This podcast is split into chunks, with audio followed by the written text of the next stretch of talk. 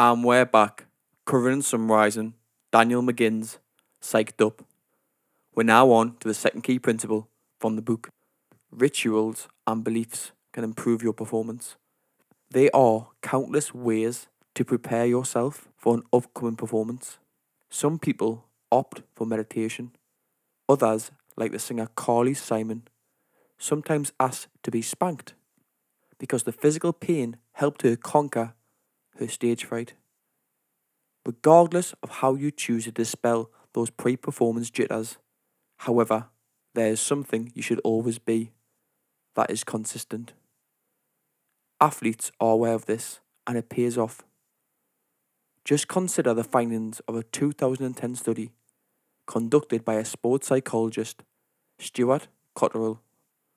He took studies of athletes' pre performance routines and, in an attempt to gauge the effectiveness of these routines, did a meta analysis. His findings were illuminating. They showed that when athletes engage in an uncontested activity, such as a putt in golf or a free throw in basketball, a little ritual, such as swinging the club twice or bouncing the ball a few times, improve their performance. Furthermore, athletes without rituals can learn one and expect the same results, which is better performance.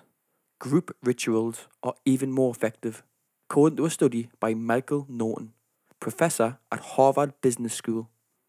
In the study, he split 221 participants into multiple teams, who then competed in a scavenger hunt.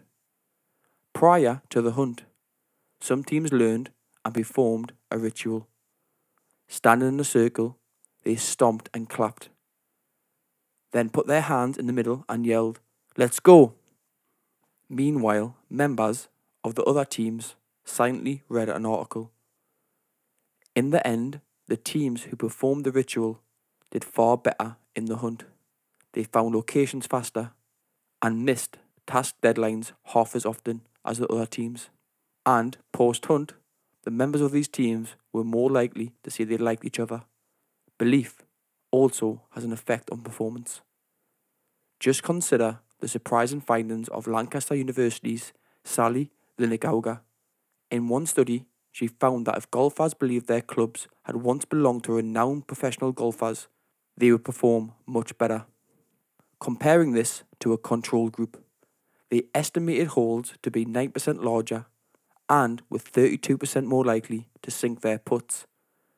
Linkenauger thinks this is due to positive contagion, a term she coined to describe that the idea that objects can be imbued with the powers of the people who touch them. It's also partially why people cherish autographs. The mere signature of a famous person infuses the same paper with a special intimacy.